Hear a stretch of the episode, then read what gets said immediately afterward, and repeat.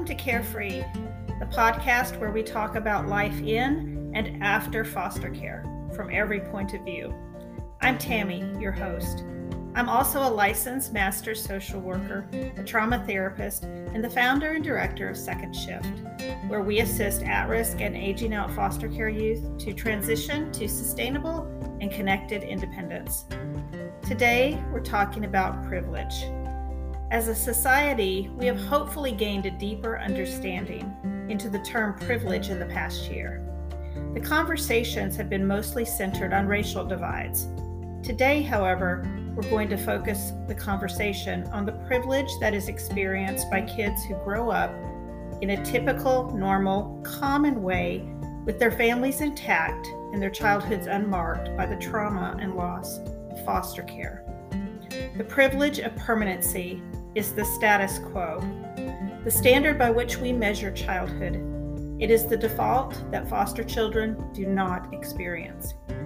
Like all privilege, it is often unseen, unrecognized, and unacknowledged by those of us who live inside a world of privilege. But today we're going to try to give you a glimpse into the disparities of foster care and the privilege of permanency. I'm so glad you're here. Now let's get started.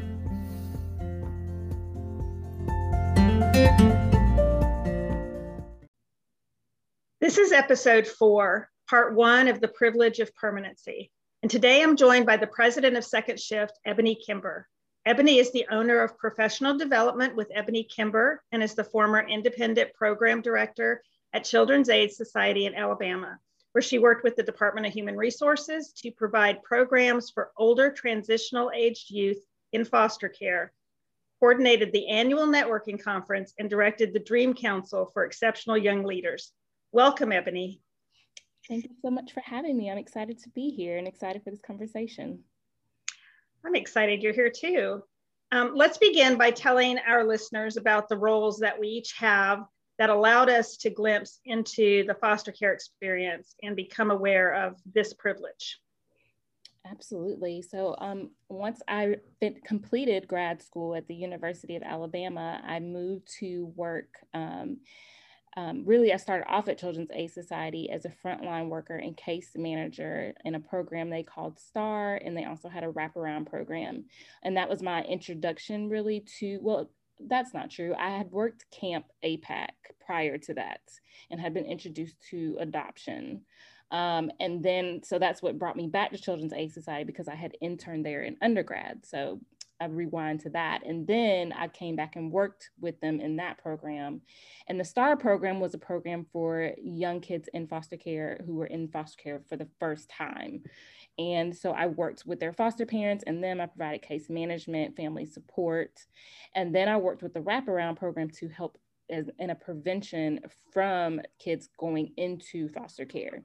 And I did that for a couple of years. And again, I was working at Camp APAC, and then um, Children's Aid Society re- received funding for um, a camp for youth and older youth in foster care because independent independent living was becoming um, more of a prevalent conversation in the child welfare field. And so they had camp um, camp il or independent living camp and so most of the workers who were working at camp apac had started working at, at the independent living camp um, and, and so the first camp they had was just life changing for me because i met kids who were telling stories of foster care that i had never heard heard before.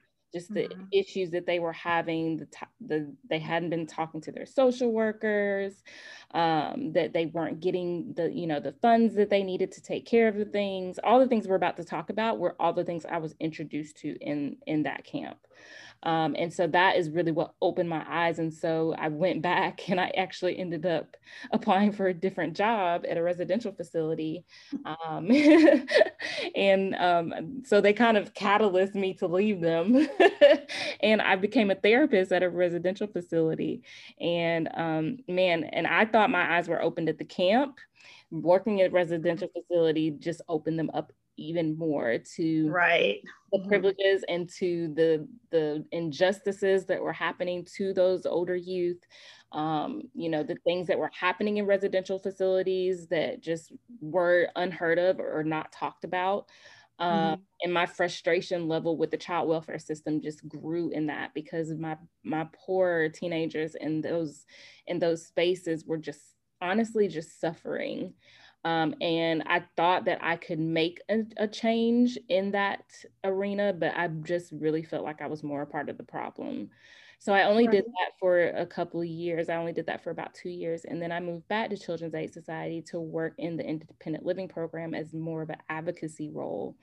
Um, and that that made me feel like I was a little bit more of a solution focused and trying to really affect change um, and being in direct contact with individuals who at the state office um, who had the kind of the information on reasons why certain things were happening.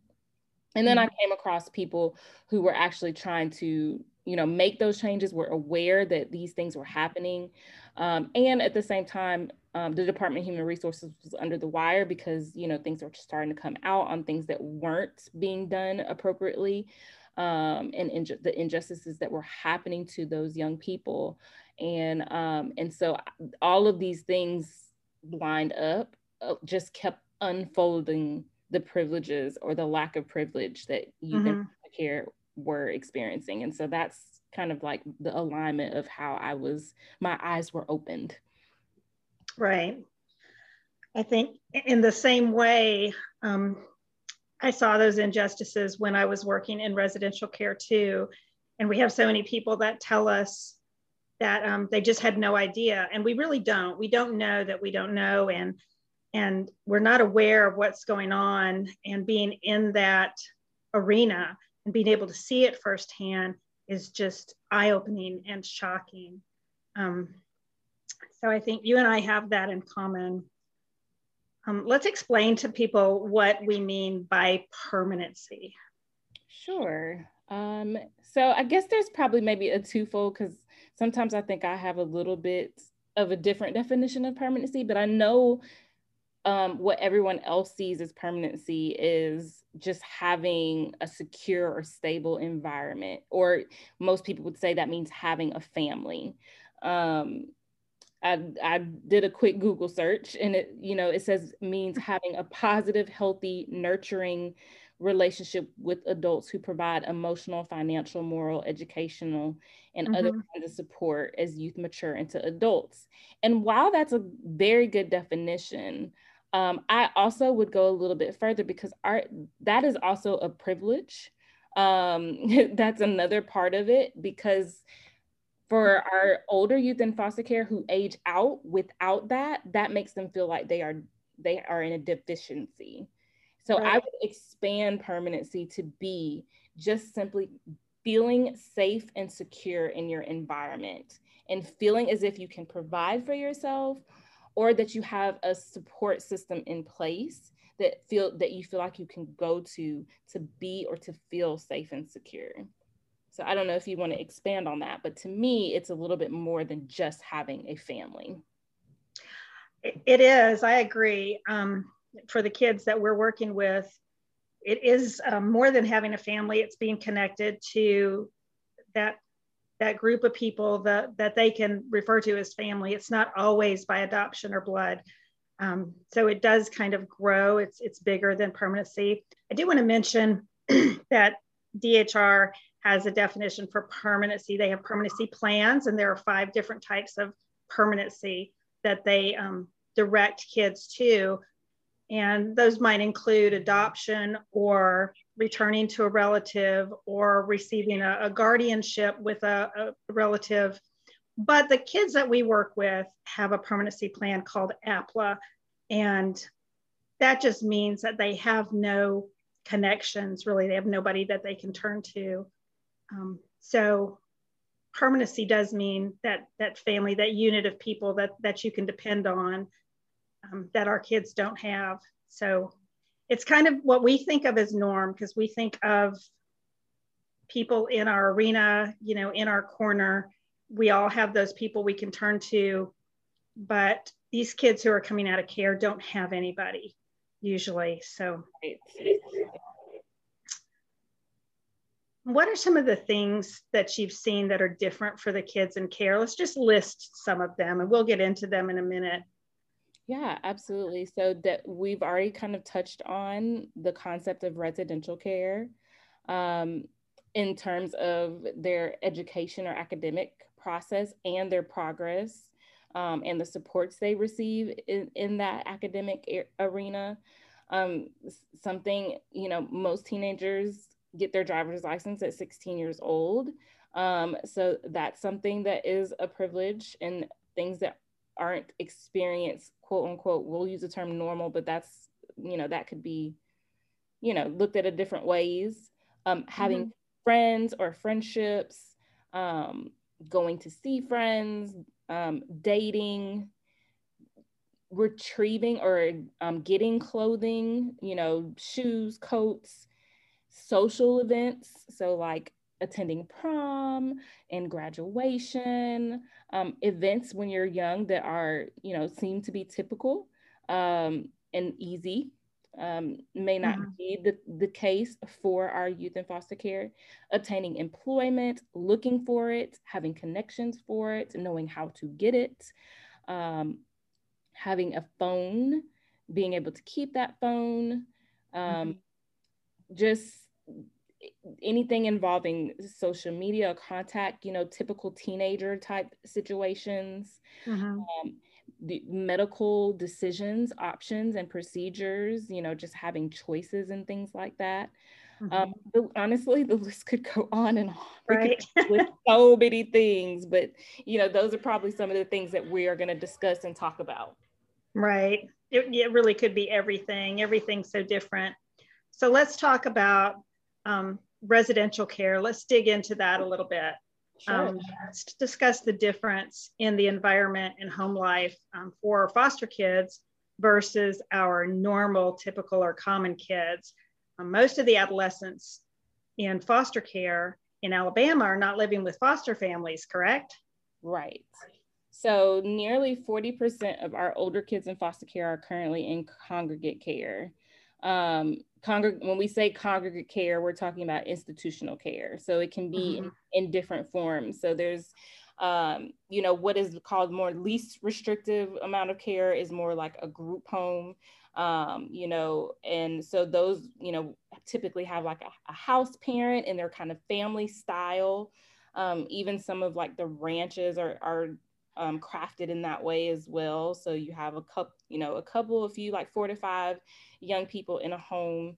Um, and then you have like a boarding school type of situation, um, which is really kind of more like it. Sometimes it merges into a treatment facility because they have mm-hmm. on-site school where many right. young people attend. Um, sometimes there's a difference. Sometimes um, there's a mixture of parents who just send their children to that you know to that placement and they still have custody and then there are sometimes youth who are actually in the custody of the Department of Human Resources. Sometimes they're mixed in that way. So sometimes there's private pay into that, sometimes it's DHR pay.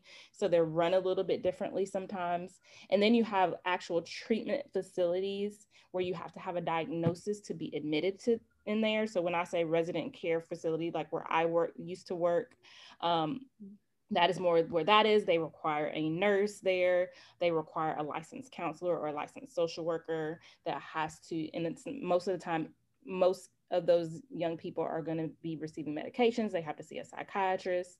And then you have an actual inpatient hospital treatment program, which is more the most intensive care amount of care. Um, oftentimes, those both those and the residential care facilities are locked facilities.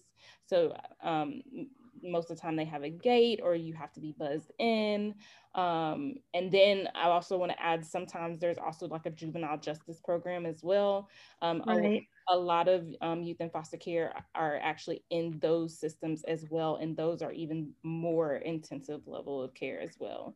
So when we're talking about these things, that, that is what, what we are talking about. That's good information. That's um, there, there are a lot of different facilities and types of care that I think the general public is not really aware of. A lot of people are surprised when, when I'm speaking to people and they realize that the kids are not all in foster homes. Um, so I think it's good information to share. Some of these programs are really designed to resemble a home environment, but I think they all miss the mark. Um, there's no question that the experience is institutional, even in a group home setting. Right. And I think we both observed that uh, for kids in congregate care, um, this environment yes is kind of institutional and um, not a nurturing family. Yes. So let's dig a little bit more into education. Mm-hmm. Um, what kind of thoughts do you have regarding the education difference or privilege um, difference between foster care and our typical kids? Absolutely. And in every aspect, there are so many different things. Um, even when I first started working in that STAR program, um, even for my younger youth in foster care, um, there were so many, so many barriers to, you know, really one of the simple things was having someone at the school to advocate on your behalf. Um, I would always have so many barriers to just encouraging a foster parent to be actively involved in the academic life of their child that they had in their home. Um, and that is a whole nother story of, you know, foster care reform and just foster parenting reform. And don't get me wrong, I don't, I'm not a foster parent basher. I'm not trying to say that because I know like people are like, but foster parenting is amazing there are some amazing foster parents, but there are right. some are not, and we're just going right. to be honest about that. Absolutely, yes. and um, and so that was a huge barrier because you know you have so many quote unquote normal kids whose mm-hmm. parents will go to bat in any arena of their lives. I know me as a parent, as far as Nehemiah is concerned, unless he's doing what he's not supposed to be doing, I'm what is what is happening in his academics. I'm going to be involved. I'm going to ask questions. I'm going to be working with things on him at home if his teacher says it needs it. If he's behind on something, you know, I'm gonna if he is in trouble, I'm coming to the school and I'm going to sit there. I'm going to find out what's happening. And mm-hmm. right. you know, and you know, why are you not listening to your teacher? Why are you clowning? and I'm going to ask all those those questions. And unfortunately, for our youth in foster care, they just do not have those things. And sometimes right it in, it ended up being me. It ended up being mm-hmm. the social worker, and that's no fun because then you have people at well, is that your mom? And you know, for foster kids, sometimes they're like, yes, or right they're embarrassed they're like no that's my auntie or mm-hmm. or they're bold enough to say especially when you get to teenagers and older youth that yeah that's my social worker and then mm-hmm. there's all these questions then they're labeled because now people know that they're a foster kid um, right. um, and it's just it's frustrating. And I know one of the things that many of my older youth would say, um, you know, the privilege of being able to be dropped off in a car or being able to ride mm-hmm. the bus, because one of their biggest things was I have to get dropped off in a van. Mm-hmm. Says, you know, whatever facility on the side of it, as if like I'm just like something's wrong with me.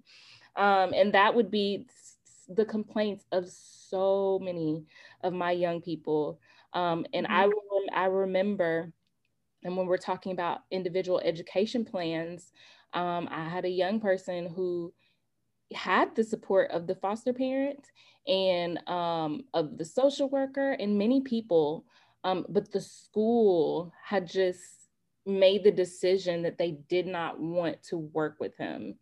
Um, and no matter what we said, no matter what we were doing, um, they were just combative with us again and mm-hmm. again mm-hmm. simply because they knew that he was a, a kid in foster care right and just feeling super defensive because he did have the support system and i was like this is super backwards like he has the support of people who want to work with him to help him but because you all are feeling intimidated by this this young person is not receiving what he needs. And honestly, he ended up not finishing high school. Now, he did go on and um, end up going to Job Corps and doing what he needed to do.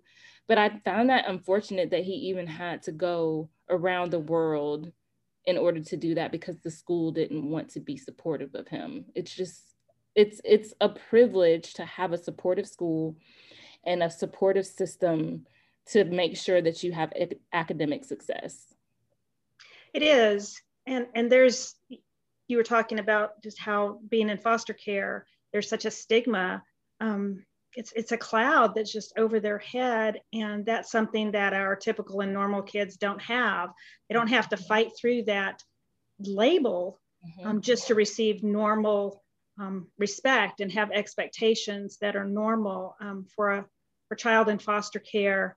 Um, having some learning lags or behaviors in school does seem to trigger the, the staff to um, to just be more cautious. They're more alert. They're concerned that that there's going to be some problems, you know, down the road that they might not even be thinking of with a typical or normal kid. Um, right. They are just going to, you know, address the behavior by calling parents or, you know, having a meeting or, you know, work on the learning legs, you know, with the the ILP and, you know, try to bring them up. But yeah, I have noticed also in, in meetings with school staff and advocating for a young person in foster care, there is kind of a, a fear. It's a fear base, you know, that they're concerned that something is going to happen and they don't address it in the same way.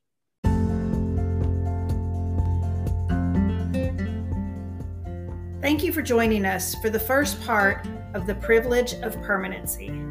This is only the beginning of this topic. We will continue this conversation in the near future. Our October episode will be Foster Fright True Life Horror Stories of Life in Care. And in November, we hope to bring you a glimpse into adult adoption with some families who truly live the idea that it's never too late for family. Join us next time. Until then, be carefree